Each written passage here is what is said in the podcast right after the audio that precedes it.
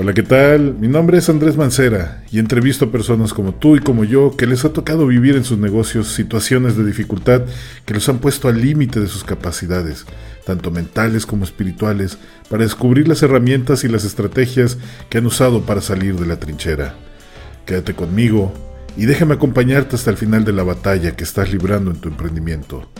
Comenzamos. Hoy en La Trinchera tengo como invitado a Rafael Mancera, quien ha desempeñado diferentes trabajos que van desde referee de gocha hasta personal de seguridad en una empresa de vigilancia, pasando de ser vendedor ambulante a gerente de 3 empresas dedicadas a la distribución de productos populares. Hoy día está construyendo un capital para empezar un nuevo emprendimiento. Rafael ha pasado por diferentes situaciones de quiebra y fracaso que lo han impulsado a mejorarse, y hoy tiene más claro en la vida lo que se tiene que hacer para ser exitoso en los negocios.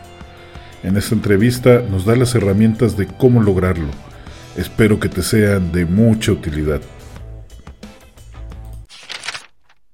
Hace un año platicamos sobre este podcast cuando fuimos a buscar emprendedores que se quisieran sumar a la aplicación de Superchop, ¿te acuerdas?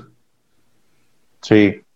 Te había contado mi intención de hacer entrevistas a emprendedores que hayan vivido la quiebra o el fracaso y que pudieran exponer lo que vivieron en estos momentos, para que las personas que nos escucharan se identificaran con esas historias, se sintieran acompañados y que supieran que lo que pasó o lo que están viviendo pues no es el fin.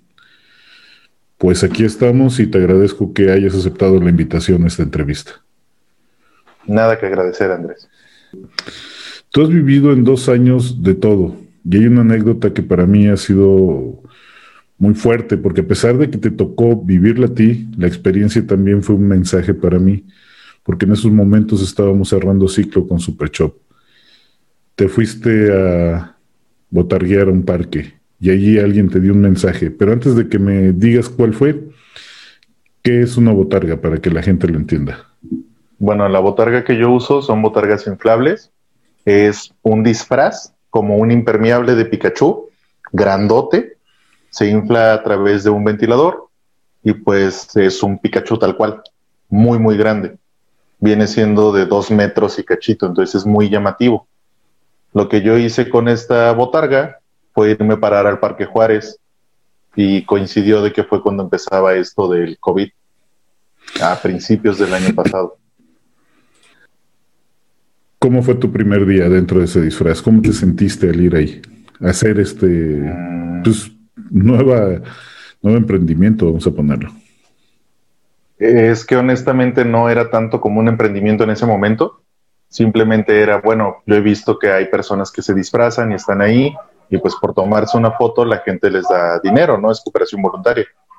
Estábamos pasando una situación económica bastante pesada y necesitaba un extra. Y eso era lo que tenía a la mano. Francamente, el primer día sí fue muy difícil, porque fue sobreponerse a la pena. O sea, me daba muchísima pena estar adentro del disfraz y ver que la gente me daba dinero nada más por tomarse una foto. Yo sí pensaba, pues es que me están regalando su dinero, literalmente. Yo no estoy haciendo nada, nada más estoy aquí parado. Pero también me hizo valorar a las personas que hacen eso, porque estar parado en el Parque Juárez 8 horas, en el sol, que no te puedes estar quitando, en mi caso, no me puedo estar quitando la botarga cada rato para tomar agua o para ir al baño o lo que sea. Gente que en ocasiones es muy grosera. El primer día me tocaron 2 chiquillos bastante inquietos, que se entiende porque son niños y es un personaje que les gusta, pero también los papás que no ponían un límite de, oye, no lo empujes porque él no te ve y se puede caer. Entonces el primer día sí fue muy difícil. Pero tú me habías platicado que gran parte de la dificultad era precisamente eso, la vergüenza, pero las sensaciones pues, que te daba de haber llegado a caer a ese punto. ¿Así fue como lo viviste o nada más fue por la pena? Es que no es como que desameritara esa situación, uh-huh, y no es como que yo lo viera como algo muy bajo. A mí me dio vergüenza porque decía, oye, pasé de llevar un negocio grande, de venderle a revendedores, de administrar hasta cierto punto una distribuidora, a estar parado en el Parque Juárez con una botarga de Pikachu. Si era así como que, ay, mi ego. Pero no te fue mal económicamente. No, la verdad es que sí fue bastante rentable. Ahora sí, ¿me puedes platicar cuál es la anécdota? ¿Qué fue lo que pasó? Realmente esa a mí también me resultó como un mensaje que me estaban mandando, porque pues tú lo estabas viviendo desde tu ángulo y yo lo estaba viviendo desde el mío, que también estaba siendo complicado. Los dos pues estábamos entrelazados en esta empresa y pues nos tocó vivir algo fuerte. Y ese mensaje a mí me llegó y se lo platiqué a mi esposa, y también a ella le resultó muy, muy gratificante escuchar que eso pasara. ¿Qué fue? ¿Cómo fue? Más bien desde el principio, ¿cómo pasó? Pues mira, fue ya de los días en los que estaba un poquito yo más acostumbrado a la botargueada, pues ya me sentía un poco más cómodo. Aún así era la incomodidad esta de la pena y sobre todo de pensar que alguien que me conociera me viera, porque a través de la botarga hay una partecita así que es por donde yo puedo asomarme para poder ver, y este es realmente mi campo de visión. Pero si tú te acercas mucho, pues me logras ver. Entonces, era parte eso de la pena. La botarga me deja a mí mucho espacio, o sea, es como unos 40 centímetros alrededor, entonces me puedo mover bastante cómodo. Pero si tú me tocas despacio de un lado, yo no lo siento. Tendría que ver ya sea la sombra de tu mano sobre la botarga o sentir el empujoncito. Y ese día lo que pasó es de que yo estaba dentro de la botarga, estaba pensando en tengo que comprar aquí, tengo que comprar allá, no hay dinero. Y de repente sentí que la botarga se movió. Entonces ya cuando se movió, enfoqué hacia donde era y me estaban abrazando. Pero como me estaban abrazando a la altura de la cabeza del Pikachu, pues tenía que ser alguien alto. O sea, yo mido 1.76 y la cabeza del Pikachu a mí me queda por aquí. Entonces tendría que ser alguien al menos de mi vuelo, de 1.76 para poderla agarrar. Cuando giro, o sea, la persona que me abrazó, alcanzo a verla por el campo de visión que tengo, me dice, todo va a estar bien, Pikachu, todo va a estar bien. Y fue un momento bien choqueante porque yo estaba en esta onda de estar pensando en tengo que pagar y tengo que hacer aquí, y la verdad es que ese día no me estaba yendo tan bien, o sea, llegué muy temprano y nadie se estaba tomando fotos, no había gente, y de repente este señor dijo eso y se agachó a ponerme un billete. Entonces fue parte del... Para empezar, fue raro, porque sí fue así de como un señor, porque era una persona como de 40 años, 35, cuando muy joven. ¿Por qué un señor abrazaría a un Pikachu y que reconociera el personaje? Pero fue una sensación de paz impresionante. O sea, que una persona que está muy fuera de contexto del personaje se tomara la molestia de abrazarme y decirme, todo va a estar bien, en esta situación en la que yo sentía que nada iba a estar bien. Fue muy padre, fue muy reconfortante. Y esa fue una anécdota muy importante en nuestra vida, yo creo. A todos. Tú la recibiste, pues, fuiste el receptor, pero pues todos los que lo escuchábamos nos estaba tocando vivir las de Caín en ese momento, pues, también fue buenísimo. Ese mensaje que el universo te dio vino después de muchos problemas e incertidumbres, y ahorita, como me estás diciendo, ni siquiera las estabas librando por completo, ¿no? Y antes de hablar de Superchop, que fue la última empresa grande, trabajaste en otras dos, en ellas tuviste muchos roles, entre ellos la de ser gerentes, fuiste gerente en las dos. En alguna por breves momentos, y en la otra, pues, estuviste bastante rato. Y al paso del tiempo las viste quebrar. ¿Me puedes contar cómo viviste esta quiebra? Las primeras no fueron tan duras, porque en ese momento yo no me sentía responsable de... O sea, yo estaba como encargado, entre comillas, pero si algo salía mal, no era mi responsabilidad. O sea, yo a final de cuentas podría decir, pues es que eso no me corresponde a mí, o eso no me tocaba, o eso no es mi culpa, o tú no me dijiste. Entonces, francamente, no me tocó sentir el peso de esa responsabilidad. ¿Y ya cuando nos dimos cuenta que todo empezaba a colapsar y todos teníamos un criterio de, es que si el encargado hubiera hecho esto, es que si esta persona no hubiera trabajado mejor, a mí me empezó a caer el 20 de, ok, sí, él se equivocó, tienen toda la razón, pero nosotros estábamos aquí, nosotros estábamos viendo todo el caos, nosotros éramos responsables, y en cada oportunidad decíamos, no, pues no es mi problema, no, eso no me corresponde, no, eso no me toca. Y cuando tocó repartir culpas, todos fueron, no, pues no es mi culpa. Ahí fue el primer momento para mí de decir, no, sí, sí es mi culpa, porque yo estaba aquí y no hice nada. Y si bien no era mi responsabilidad, o si bien no era algo que yo tuviera la opción de cambiar, sí pude haber dicho, oye, ¿sabes qué? Yo creo que esto lo estamos haciendo mal. Y muchas veces me callé. Que en ocasiones, muchas situaciones que yo veía que decía, oye, esto quizá lo podríamos manejar de mejor manera, o podríamos hacer algo diferente. Decía, bueno, pues a final de cuentas, si esto no funciona, el encargado se las va a idear, porque también yo estaba muy acostumbrado a ese colchón. Ese fue el problema principal del por qué no me afectó tanto, pero sí fue la primer alarma de, oye, pudiste haber hecho y no hiciste. Si hubiera estado en tus manos, ¿qué hubieras hecho para rescatarlas? ¿Te dabas cuenta o tenías la capacidad de haber hecho algo ahí en ese momento? En el momento que estaban pasando las situaciones, no. Porque yo creía que todo era por un bien mayor. O sea, había cosas, los créditos, por ejemplo. Yo notaba que había muchos créditos. Uh-huh. Pero mal que bien, pues iban pagando, se hablaba con ellos y se les decía, oye, por favor, apóyame, paga o... Y algunos sí lo hicieron, hubo otros que no. O sea, hubo gente que la apoyamos lo más que se pudo y nada más vieron la manera de sacar provecho y se fueron. Y eso fue una parte dura de decir, oye, pues confiábamos en ellos y a final de cuentas nos dejaron botados con esto. Parte de eso era lo que yo decía, ¿sabes qué? No, ya no hay créditos, ya no, desde hace mucho tiempo.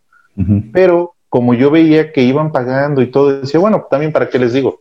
O sea, al final de cuentas, pues están comprando. Y si se les corta el crédito ahorita, se van a ir a conseguir la mercancía a otro lado. Porque tampoco es como que vendiéramos algo que solo nosotros tuviéramos. Era un mercado muy competido. Entonces, si no lo compraban a nosotros, lo iban a comprar en otro lado sin ningún problema.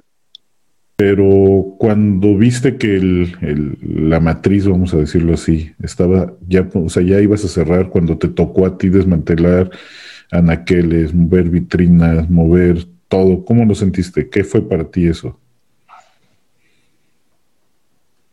Fue duro. Y fue duro hablando desde el ego. Porque en ese momento teníamos un local muy grande, uh-huh, realmente grande, y en muchas ocasiones hubo la posibilidad de tenerlo lleno.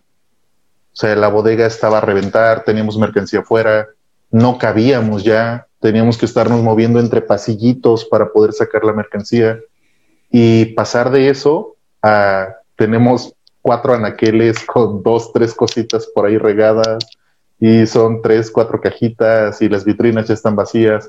Cuando me tocó desmantelar y ver que realmente no era mucho y que nos pasamos a un local que era como una cuarta parte de lo que teníamos, fue muy impresionante ver cómo todo lo que había en el otro local cupo en el pequeñito. Y fue duro. Fue muy duro darme cuenta de eso. Ya imagino. Pero aún así, en esos momentos de estas dos empresas todavía te seguías viendo a ti mismo como empleado. No tenías el peso, ni responsabilidad, ni nada por el estilo. No lo tenía en parte por mí, porque yo no me consideraba responsable de eso. Y en parte porque desgraciadamente había muchas personas que influían en eso. Cuando yo daba una idea, no es como que mi idea tuviera el peso suficiente para ejecutarse. O sea, yo decía, oigan, ¿podemos hacer esto? Y las demás personas que estaban al mando decían, no, eso no. Y también eso te desmotiva mucho. Dices, bueno, ok, pues si yo tengo una idea y a final de cuentas solo la voy a platicar y ahí se va a quedar, mejor no la digo, no tiene caso. Y eso mismo me hizo decir, pues no es mi responsabilidad, no es mi problema, y que esto tope donde tenga que topar. En las dos empresas tú tomaste algunas decisiones. Más que todo, estoy enfocando estas preguntas porque quiero que las personas que nos están oyendo entiendan que tuviste responsabilidades de muchas cosas y que cuando te estás equivocando, pues lo debes de tomar como una equivocación nada más. No más allá, hiciste emprendimientos dentro de la misma empresa, o sea, trataste de traer una bebida energizante, trataste de traer que después aguas. Fue un hitazo en todos lados. Sí, pero... No era su tiempo. No. trajiste gel, compraste, por ejemplo, gel, una marca y compraste un montón de cajas. Y se vendió muchísimo esa. Sí. Y así muchas... Eso del gel fue muy feo porque era una marca nueva. La vendedora nos dijo, es que comprando X cantidad de volumen, te lo dejo un precio asasazo. Y yo dije, ah, pues sí sale. Se compró el volumen que nos pidieron y tuvimos el gel más de medio año ahí parado. Nadie lo quería. Eso sí, sí fue duro ver cómo se lo ofrecía a los clientes y todos. Sí, pero no conozco la marca, gracias, no. Y yo, oye, pero está barato y mira, huele bien y tiene consistencia y todo. Sí, pero no conozco la marca, gracias. Sí fue duro. Ah, sí fue duro, pero nada, no es algo que haya sentido realmente. O sea, no es algo que lo hayas sufrido, no es algo que lo hayas vivido. No, porque como te decía hace rato, yo sentía que no era mi responsabilidad en ese momento. Bueno, dentro de estas empresas estuviste haciendo emprendimientos externos, vamos a ponerlo así. Entre ellas, pues vendiste juguetes, vendiste ropa de mayoreo. ¿Por qué no fructificaron? Es decir, ¿por qué no se volvieron en negocios rentables para ti que ahorita te estuvieran dando? Es que sí fueron negocios rentables. El problema fue de que yo no tenía ni la conciencia ni la cultura para administrarme lo suficiente. El caso de la ropa fue un churro y fue un churro que aprendí a hacer por las pláticas que tuve contigo en algún momento, que me enseñaste a hacer negocios sin dinero. El caso de tienes alguien que necesita algo y sabes dónde conseguirlo, sin comprarlo, le dices a la persona, oye, yo lo puedo conseguir, te salen tanto, confirmas la compra y ya vas y lo compras y lo vendes con una utilidad. El caso de las playeras fue algo que se dio tal cual, porque un amigo me dijo, oye, necesito playeras, en donde yo estoy me salen muy caras, ahí en Jalapa no sabrás de alguien que me las pueda hacer. Y yo dije, ah, pues déjame te checo. Chequé en Jalapa y era carísimo todo. O sea, estaba más caro que como él las conseguía. Y en el transcurso de unos días, otro amigo me contactó y me dijo, oye, ¿sabes qué? Yo tengo ahorita unas playeras atoradas, no sabes de alguien que las conozca. En aquel momento yo vendía figuras coleccionables y las playeras eran de cómics. Entonces me dice, yo tengo un lote de playeras de cómics, necesito sacarlas y te quedan a tal precio. Entonces ya tenía alguien que me había pedido playeras. Le digo, oye, ¿te sirven playeras de cómics? Sí, porque acá acabamos de abrir una tienda, las necesito. De hecho, necesito de cómics y de anime. Hablo con mi otro cuate, le digo, oye, ¿cómics y anime tienes? Sí, sí las tengo. Acordamos y lo que él hacía era enviarlas a mi nombre, a esta persona, me depositaban y yo las pagaba. En aquel entonces sí me dejaba, la verdad, bastante utilidad, pero como era un excedente tal cual, o sea, no, yo no lo veía tanto como un negocio. Yo decía, ah, pues es un extra que saco mensual. Entonces ese extra mensual se convertía en salidas al cine, a comer en plazas, a todo esto. Pues ese dinero nunca rendía, porque por aquí llegaba, me lo gastaba. Ese fue el problema realmente. Ahorita con el conocimiento que tengo, digo, oye, si al menos una venta de las 3 o 4 que lograba hacer al mes, la hubiera ido ahorrando, a final de cuentas hubiera hecho más negocios con ese capital. Pero en ese momento el problema era ese, tal cual. Yo decía, bueno, tengo mi salario me da para casi todos mis gastos, pues tomo un poquito de aquí para completar el mes, para sacar el mes, y todo lo demás es excedente. Y ese excedente me lo gastaba. Por eso es de que no lograste hacer algo con eso, no lograste hacer un negocio. Muy bien, es una experiencia, ¿no? Porque después... con lo que vamos a platicar ahorita, a lo mejor y hubieras dicho, si yo hubiera hecho eso, si yo lo hubiera hecho, hubiera sido algo diferente.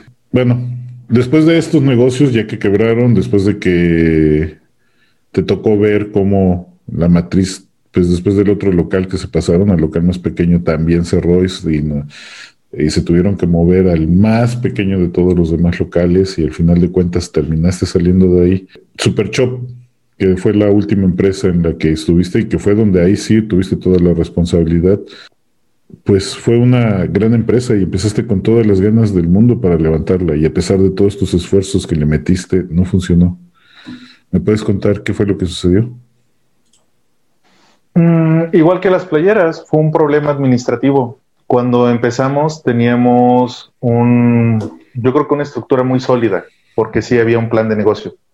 Teníamos un grupo de trabajo, teníamos claro lo que teníamos que hacer, pero yo, que era el que estaba administrando todo eso, no me di cuenta en muchas ocasiones de que teníamos que llegar a una meta de ventas, y esa meta de ventas no se cubrió en varias semanas. La primera idea en mi caso era, bueno, yo soy el responsable, estamos llegando al final de la semana y no tengo para pagarle a mis empleados, pues ok, yo no completo mi semana y les pago a ellos. Y en lugar de que eso fuera una alarma de decir, oye, pues si están vendiendo, tendría que darte para pagarles a todos, solo era un, bueno, nos fue mal esta semana, entonces yo no completo y les pago a los demás. Y eso se repitió en varias ocasiones. Cuando yo me di cuenta de que ya no estaba funcionando, le pedimos apoyo a un familiar de que nos prestara dinero. Y yo quería ese dinero como capital móvil. Dije, bueno, pues tomamos este préstamo, le voy dando vueltas para tener mercancía en stock, que fue el error más grave que yo cometí porque teníamos vendedores y teníamos una preventa. Entonces iba el preventa y al otro día se entregaba. Lo que yo hacía con ese dinero capital era comprar ofertas que yo creía que iban a salir rápido y además usaba ese dinero para ir comprando lo que ya estaba preventeado.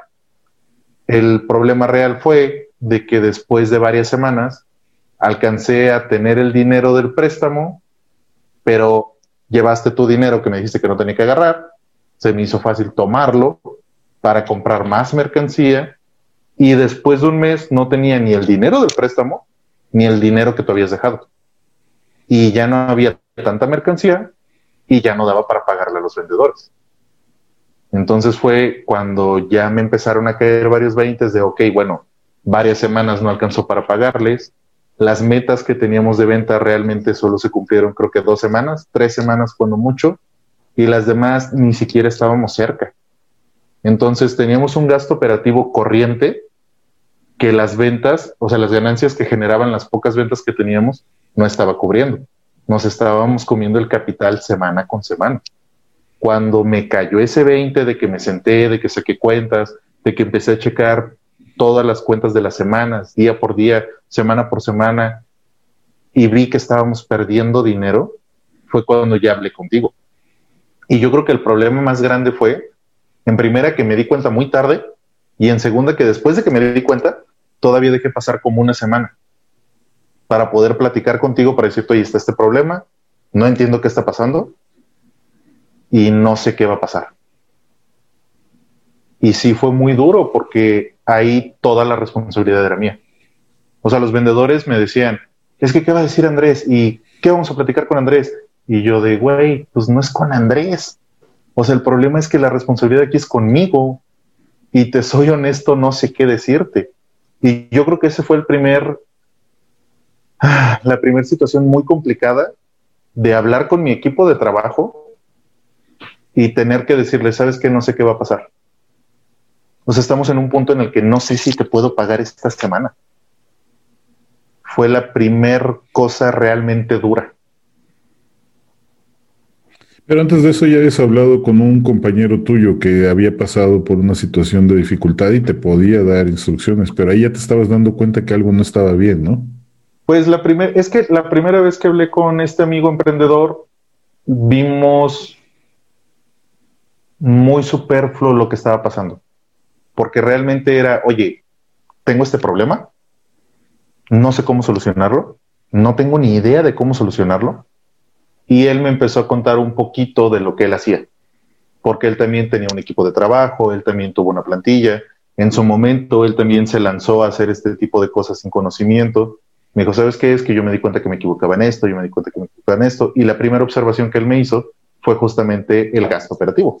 Me dijo, bueno, pues probablemente lo que está pasando que genera que no te puedas pagar es que no están vendiendo lo suficiente.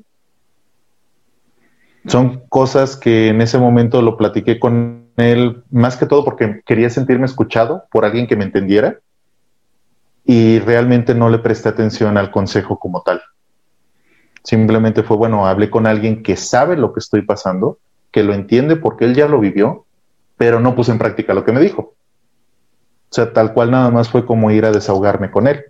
De ahí tuvimos pláticas posteriores en las que yo le dije, ¿sabes qué? Es que ya me di cuenta de esto, tengo este error, y me decía, ok, pues lo tienes que corregir ya, porque eso va a seguir pasando, y si no llegan a su meta de ventas, ni te vas a pagar tú ni les vas a pagar a ellos. Y tampoco llegamos a un punto de equilibrio, que eso fue yo creo que lo peor. O sea, realmente se estaba perdiendo dinero semana con semana, nos estábamos comiendo el capital. ¿Cómo te sentiste cuando te diste cuenta que estabas en quiebra ya? O sea, literalmente habías quebrado ya. Que tenías que dar cuentas, que tenías que decirme, que tenías que correr gente. ¿Cómo te sentiste? Me deprimí. Y me deprimí bastante. Porque en esta ocasión no tenía el colchón de yo no soy el responsable, o tú no me dijiste, o sea, tal cual fue darme cuenta de que toda la responsabilidad era mía, de que tenía las herramientas para que todo funcionara, y que a final de cuentas, por ignorar estos detalles, que no eran pequeños, era algo que tuve que haberme dado cuenta, pasó eso. Entonces, cuando llegó la quiebra como tal, o sea, el hecho de, ya ni siquiera es nada más correr gente, es no sé qué va a pasar conmigo, porque ya no tenemos capital, mercancía teníamos muy poca, no sabía cómo nos íbamos a reestructurar tú y yo, ni siquiera sabía si ibas a querer seguir trabajando conmigo. Fue muy duro. La verdad sí fue feo, y en algún momento pues tuve que asistir a terapia. ¿Qué fue lo que querías resolver en terapia? ¿Qué es lo que te causaba tanto dolor que necesitaras terapia? Darme cuenta que no fui suficiente.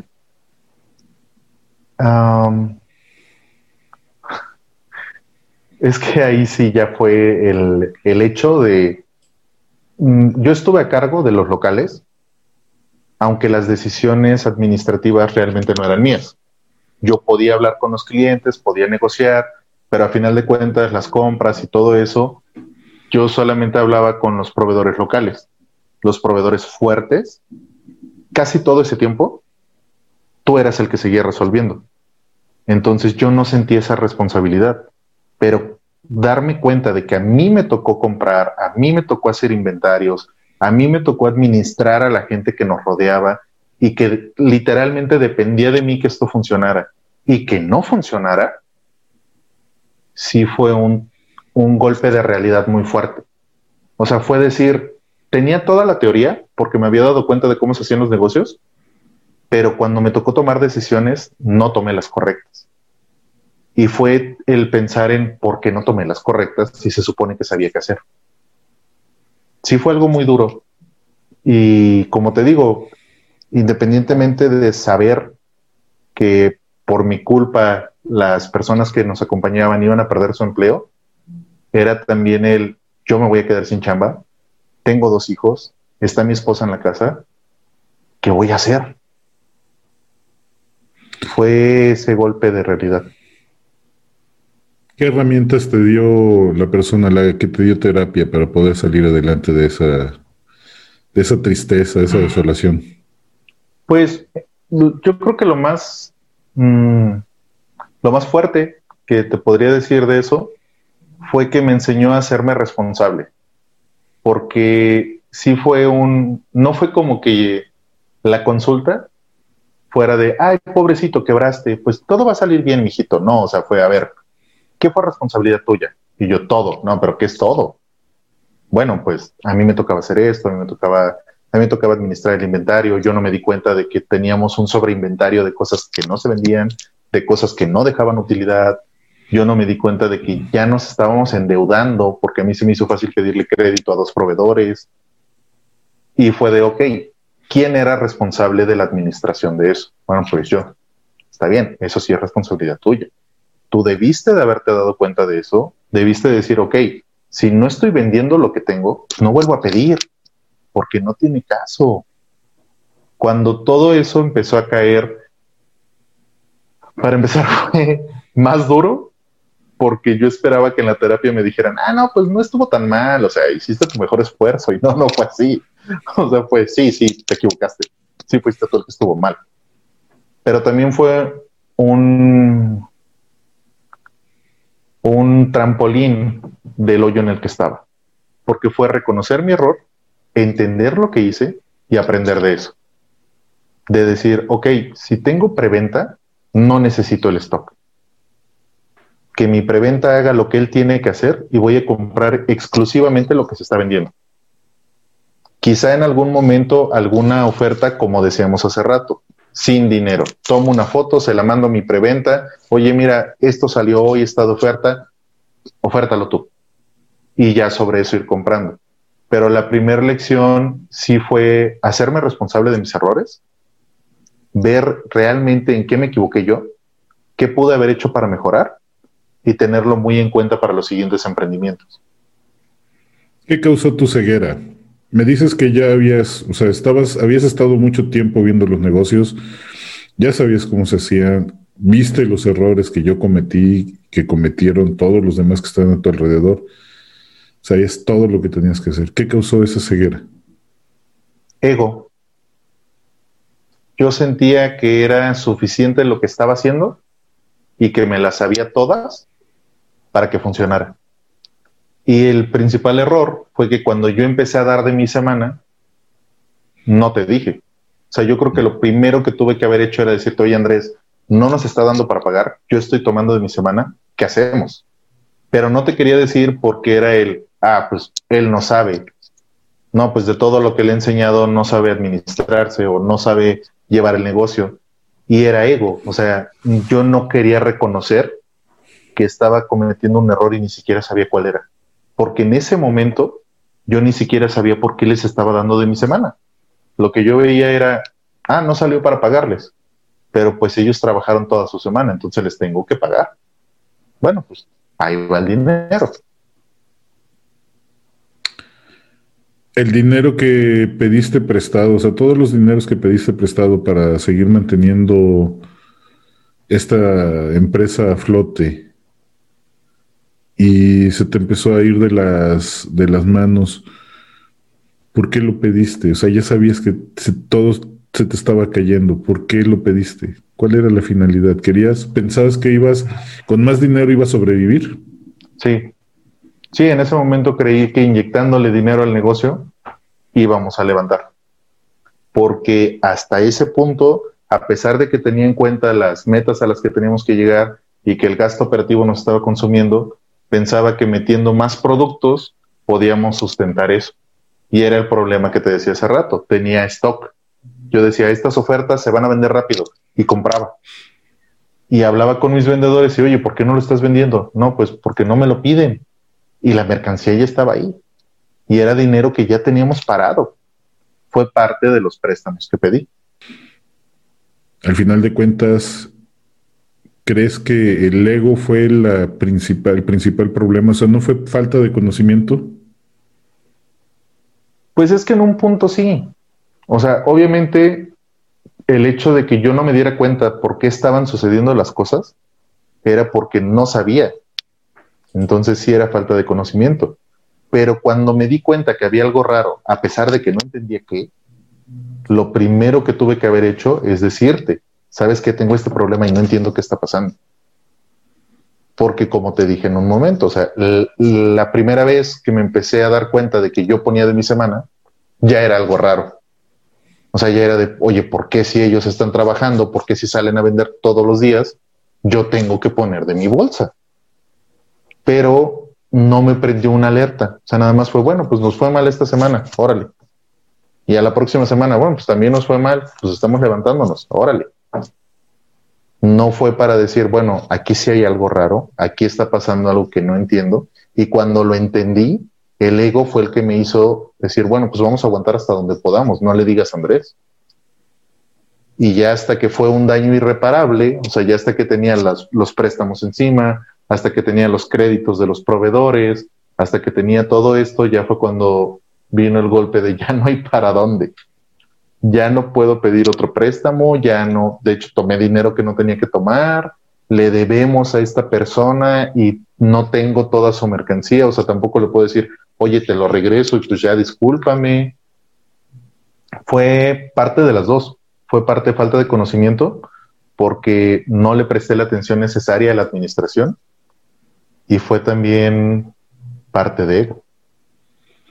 aparte de tu amigo, ¿no recibiste asesoría de alguien más? Alguien que realmente te dijera, tienes que hacerlo de esta forma y que por el ego lo hayas ignorado. O sea, ¿buscaste a alguien que te ayudara? No. ¿Aparte de tu amigo? No. No, y en ese momento tampoco me sentaba con él como a pedirle asesoría.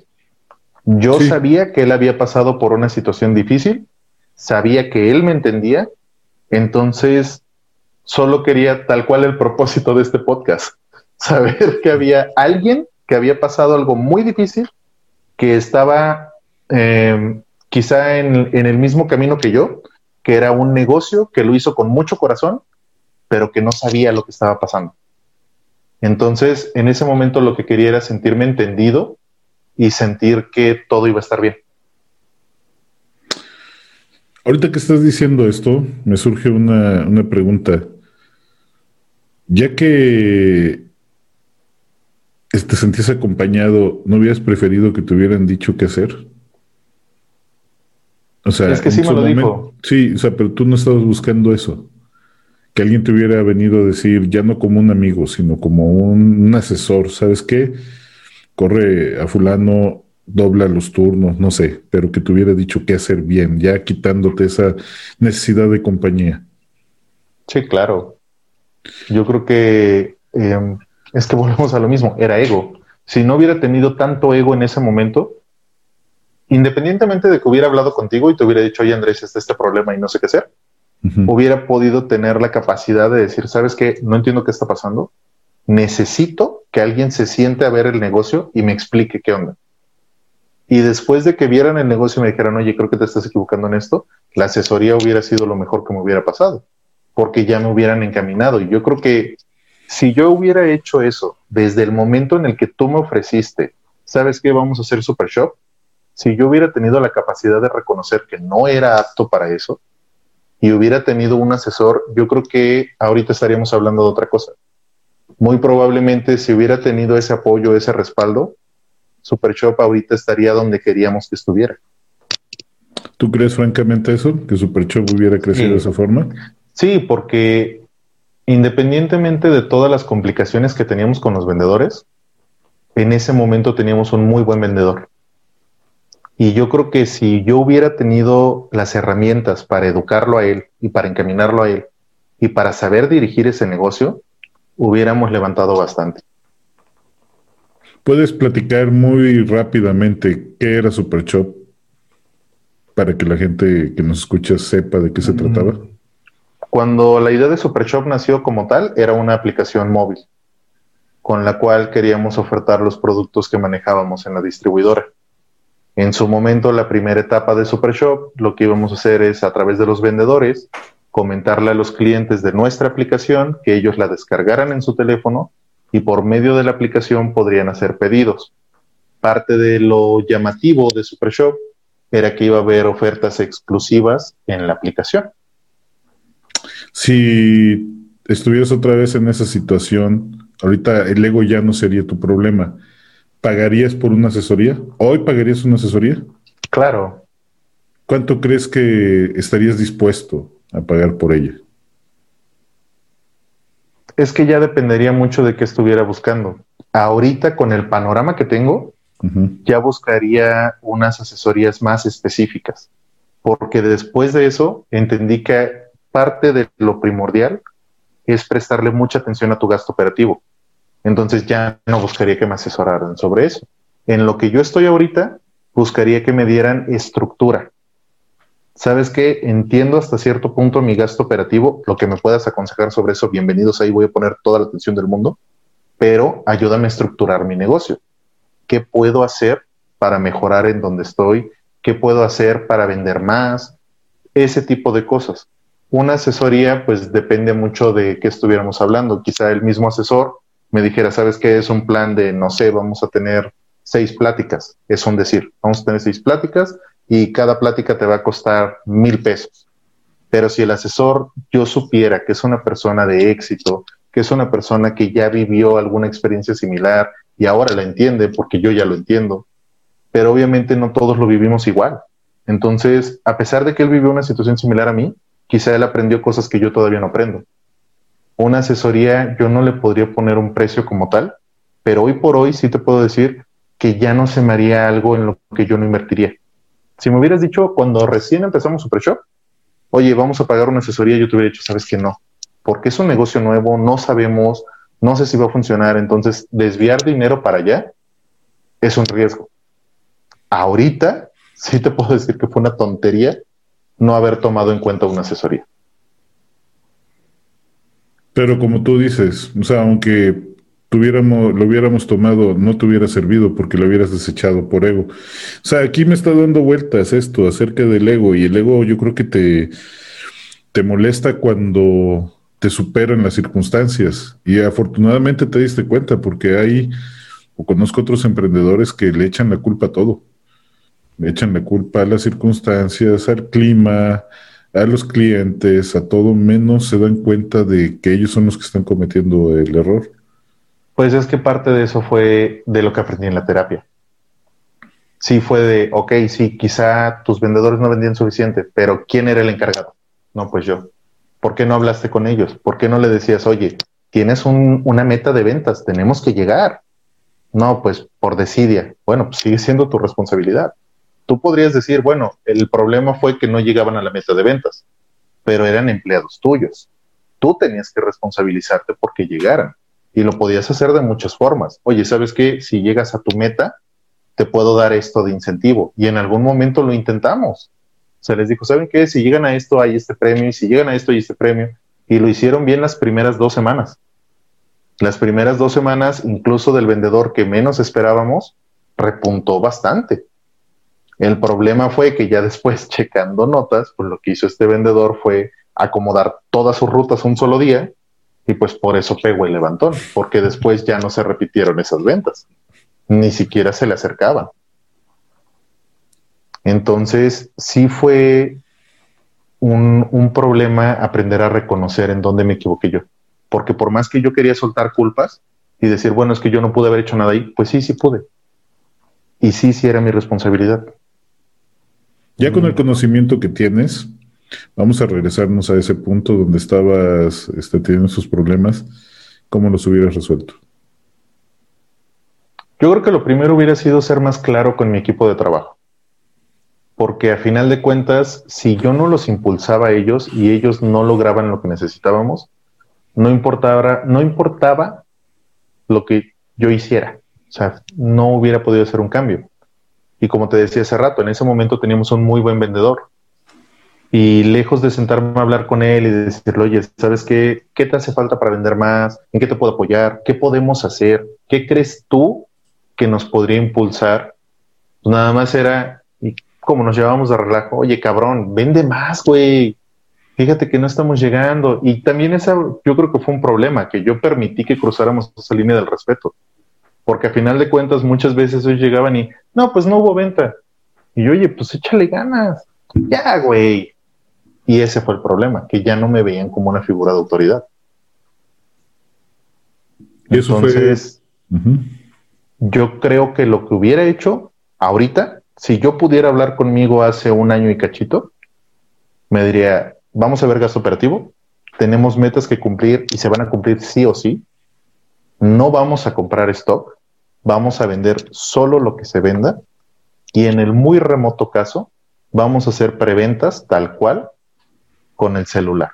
Si hay una oferta, en lugar de atascarnos de esa oferta, se le toma foto y, oye, vendedor, tenemos esta oferta, ofrécela hoy, y comprar solo lo que se va vendiendo. Ahorita que ya has ido aprendiendo y que pues esta fue una universidad de dolor, vamos a ponerle... ¿Cómo ves las experiencias que te han tocado vivir? ¿Las viste como un fracaso? ¿Las has visto como fracasos? En su momento sí.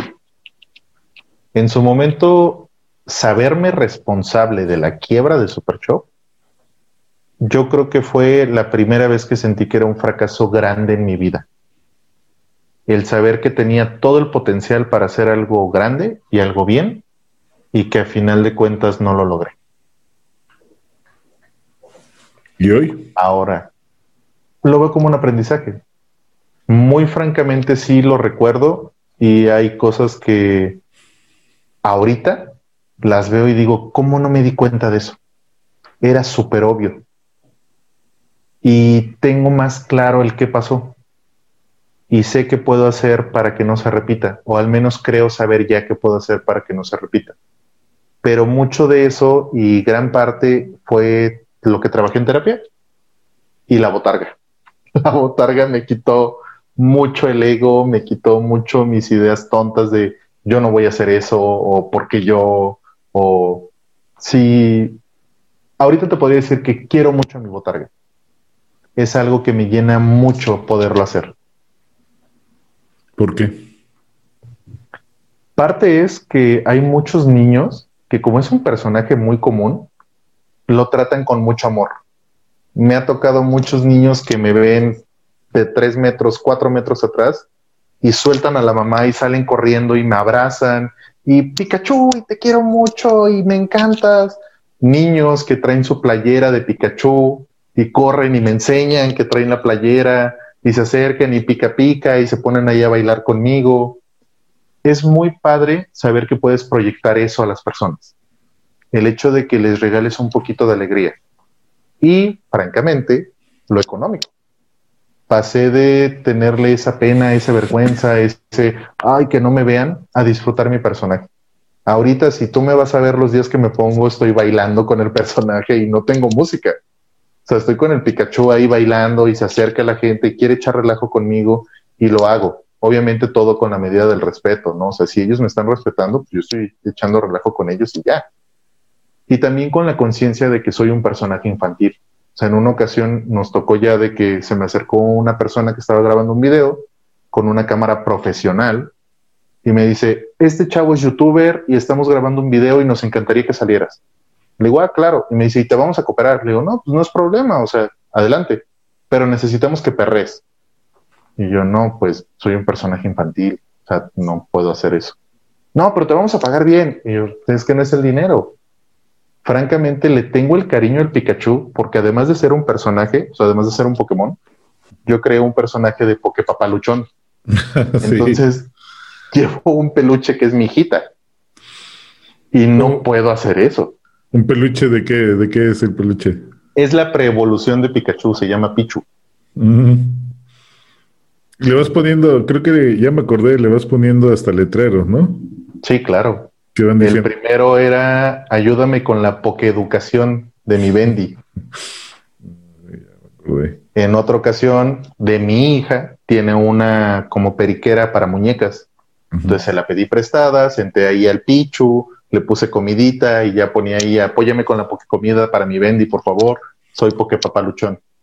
Y eso es parte del atractivo, porque incluso gente que no conoce al personaje, lo ve, ve el peluche, lee el letrero y dice, ay, mira, trae a su Bendy, es su bebé, ay, y aunque no conocen al personaje, me dejan dinero. Y es padre, o sea, la gente se ríe con eso. Y ahorita que, fíjate que yo pues, te conozco desde siempre. Desde siempre. Y nunca te he visto entusiasmado con las ventas como lo está haciendo ahorita con Pikachu. ¿Dirías que qué es lo que te, o sea, las ventas a ti no te dan, no te causan felicidad? ¿Crees que estás en el lugar equivocado? Sí. Sí y no. Sí me gusta vender. Hace rato lo mencionabas, parte del emprendimiento independiente que yo tuve fueron los juguetes. Y yo te puedo vender muy bien algo que me guste. Cuando yo compraba juguetes que a mí me gustaban. Entonces, cuando los tenía que ofrecer y me decían, oye, pero ¿por qué tan caro? Bueno, pues es caro porque tiene esto, y tiene esto, y tiene esto, y tiene esto. Porque en algún momento quizá yo tuve ese juguete, o porque me gusta y vi videos de ese juguete. Pero cuando me toca vender algo común, como un medicamento, un desodorante, vendas, pues no hay mucho que decir. O sea, me vas a decir, oye, ¿por qué la venda cuesta esto? Ah, pues porque es de una buena marca, tan tan. Ah, porque la calidad, y ya.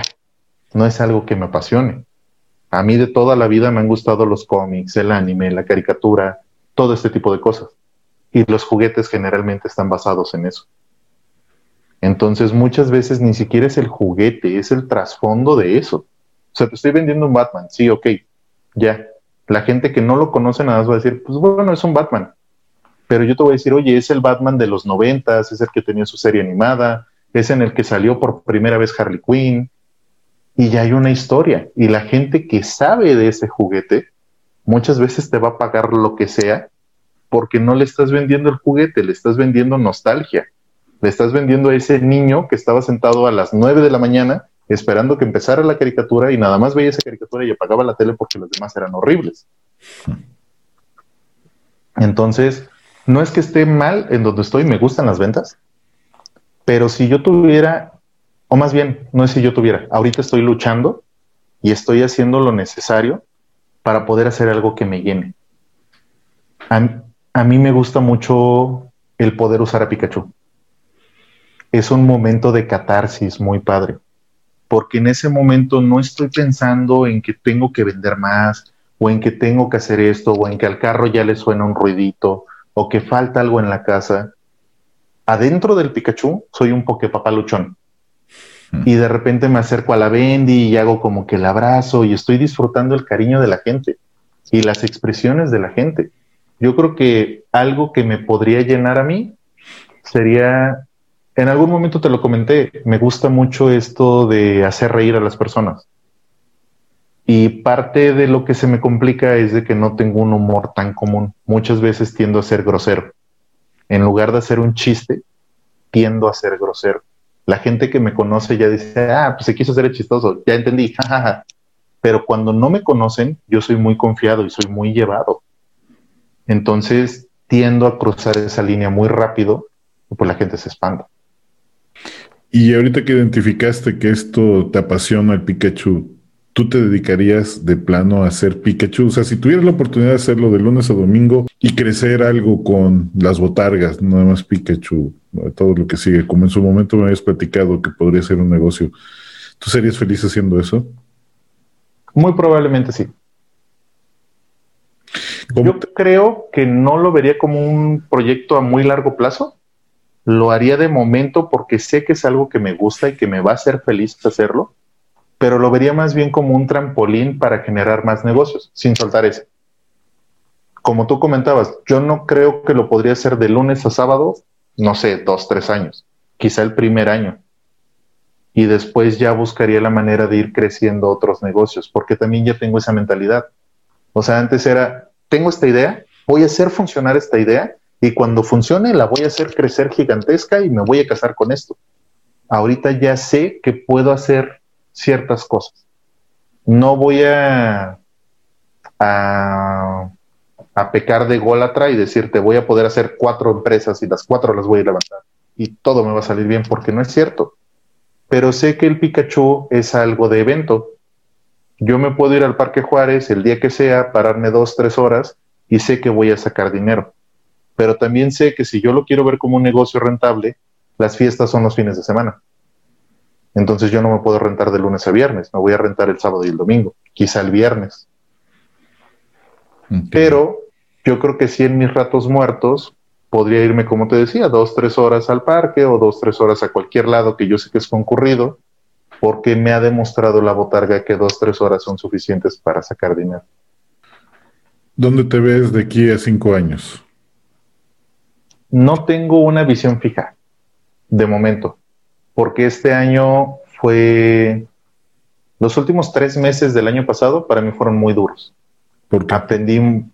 Porque aprendí mucho de mí. O sea, en ese momento tú empezabas ya con otros proyectos y yo tenía un proyecto de un producto que platiqué contigo, pero ya era mi responsabilidad. O sea, realmente fue un, oye Andrés, está esta situación, necesito estos días, ¿se puede? Me dijiste que sí, pero ya no era, ah, pues esta mercancía si no la muevo la saca Andrés. O sea, era, ya es mi problema, yo tengo que administrarme, yo tengo que sacar gastos, a pesar de que tú sigues cubriendo mi semana, esos días yo tenía que pagarle la gasolina al carro, porque no era de, ah, pues vamos a salir y si no sale la gasolina, pues ya ni modo, no, o sea, al menos la gasolina tiene que salir. Y en ese momento yo empecé una ruta nueva y empezar siempre es duro. Entonces, esos 3 meses fueron mucho de aprendizaje, mucho de ver mis capacidades, de entender hasta dónde puedo llegar, de qué puedo hacer, qué no puedo hacer, ¿Cómo lo puedo hacer? Y parte de eso es difícil, porque fue reconocer que me falta mucho que aprender y que cosas que yo ya creía bien sabidas no eran tan fácil, como en su momento es hacerte de un capital. Uh-huh. O sea, yo iba vendiendo y decía, tengo dinero, y me pasaba lo mismo que con las playeras. Tengo un extra. Y después era, no, espérate, no es un extra. Pero ahí ya tuve esa capacidad de reconocerlo, de decir, tengo mi quincena, ya pagué la renta, ya pagué agua, ya pagué luz, ya pagué internet, y tengo este extra. No es un extra. Es algo que nos va a servir para comprar mercancía. Y en este caso me atreví a tener un stock porque es un producto que desplazo lunes y martes sin falta. Y en su momento la persona que me estaba apoyando me dijo, ¿sabes qué? Tienes estos meses y después ya no te puedo dar crédito. Ya vas a tener que invertir tú tu capital. Tenía que tener producto entonces. Y me sirvió también para poder administrar el gasto del coche, porque muchas veces no separamos ese dinero. Y nos pasó cuando empezamos Supershop. O sea, en varias ocasiones me decías, oye, separa el gasto operativo del carro. Y yo, pues es que no da. ¿De dónde quieres que lo saque? Y acá ya me pasó. O sea, invertía y todavía me sobraban 200, 300 pesos. Bueno, pues los guardo. Pasó con el coche. Se le tuvo que cambiar el sistema de amortiguación. No fue barato, pero pues ya tenía la mayoría guardado porque le estaba pagando su salario al coche. Cuando eso pasó, dije, bueno, pues ya nada más nos faltan como 1,000 pesos. Ya es menos que sacar todo de golpe. Y te fuiste lejos. ¿Cómo te ves de aquí a 5 años? No sé. ¿No tienes un sueño que realizar, algo que quieras cumplir? Ahorita no. Ahorita estoy disfrutando el camino. Este año me propuse disfrutar más lo que hago ahorita. Ya no estresarme por lo que va a pasar el siguiente mes, ya no estresarme por lo que va a pasar mañana. Estoy pensando en hacer lo que disfruto ahorita y hacerlo bien. Te quiero hacer otra pregunta. Ya me dijiste algo similar, pero fue de que si yo pudiera regresar 1 año y medio atrás en Superchop, cuando yo le estaba regando, me diría esto. Pero yo te quiero preguntar, si tuvieras la oportunidad de viajar al pasado, al momento más oscuro que te puedas imaginar, de las empresas, de la quiebra, demás, donde sentiste que todo estaba perdido, ¿qué te dirías? ¿Qué consejo? Todo va a estar bien, Pikachu. ¿Eso te dirías? Sí. Hace poco leí una frase que, al igual que el todo va a estar bien, Pikachu, me llenó de mucha paz. Y decía, al final todo va a salir bien. Y si no ha salido bien, significa que no es el final. Excelente frase. Excelente. Yo creo que cuando estamos hundidos en este hoyo de depresión, de desolación, en el que toda la carga es negativa, no te das cuenta de todo lo padre que te rodea. Yo al menos tengo 2 hijos chiquitos. Bueno, una chiquita, el otro ya es un prepuberto. Uh-huh. Pero los dos a su manera son sorprendentes. Y cuando estaba en ese hoyo, yo nada más pensaba en el, es que ¿por qué hice estas tonterías? ¿Y cómo voy a salir? Y no tengo ni idea de qué hacer. Y perdí muchos meses de disfrutarlos. Por eso te decía que este año me estoy dando ese gusto. Hay ratitos en los que mi hija está haciendo algo. ¿Y qué estás haciendo? Y me pongo a jugar con ella. O veo a mi hijo haciendo algo. Y oye, ¿qué estás haciendo? Pues estoy jugando. Juego contigo. Y disfruto esos momentos. En el momento más oscuro de desolación de hace unos años, era incapaz de ver lo bonito que tenía alrededor de mí. Entonces, yo creo que algo que, muy a mi humor, estaría padre, sería estar en ese hoyo, aparecerme a mí mismo y decirle, oye, todo va a estar bien, Pikachu. Para que mí mismo dijera, ¿qué te pasa? Pero tener ese rayito de luz, de ¿sabes qué? Soy tu yo del futuro y te estoy garantizando que todo va a estar bien. Desgraciadamente no lo vemos cuando estamos en el hoyo. ¿Y en el hoyo se puede? ¿Qué le dirías a alguien que está ahorita en el hoyo? Ya ahorita ya está saliendo. ¿Qué le dirías a alguien que está ahorita en el hoyo? La idea romántica es lo que te digo. Al final todo va a estar bien, y si no ha salido bien, no es el final. Pero realmente lo que le podría decir a esa persona que está en el hoyo es: aprende. Aprende, porque desgraciadamente todos aprendemos a los golpes. Muchas veces, como te decía hace rato, yo creía tener el conocimiento porque había visto tus errores. Y en ese momento yo decía, qué güey, ¿cómo se equivocó ahí? Sí, eso está bien fácil. Pero cuando me tocó vivirlo, yo no entendía que ya había visto eso. Nada más decía, ay, me pasó esto y pues no sé qué hacer. Pues cómo no, si cuando lo vi ya sabía cuál era el error. Entonces a esa persona que está en el hoyo, en primera sí le diría eso: todo va a estar bien. Y si no ha salido bien, es que no es el final, no te preocupes.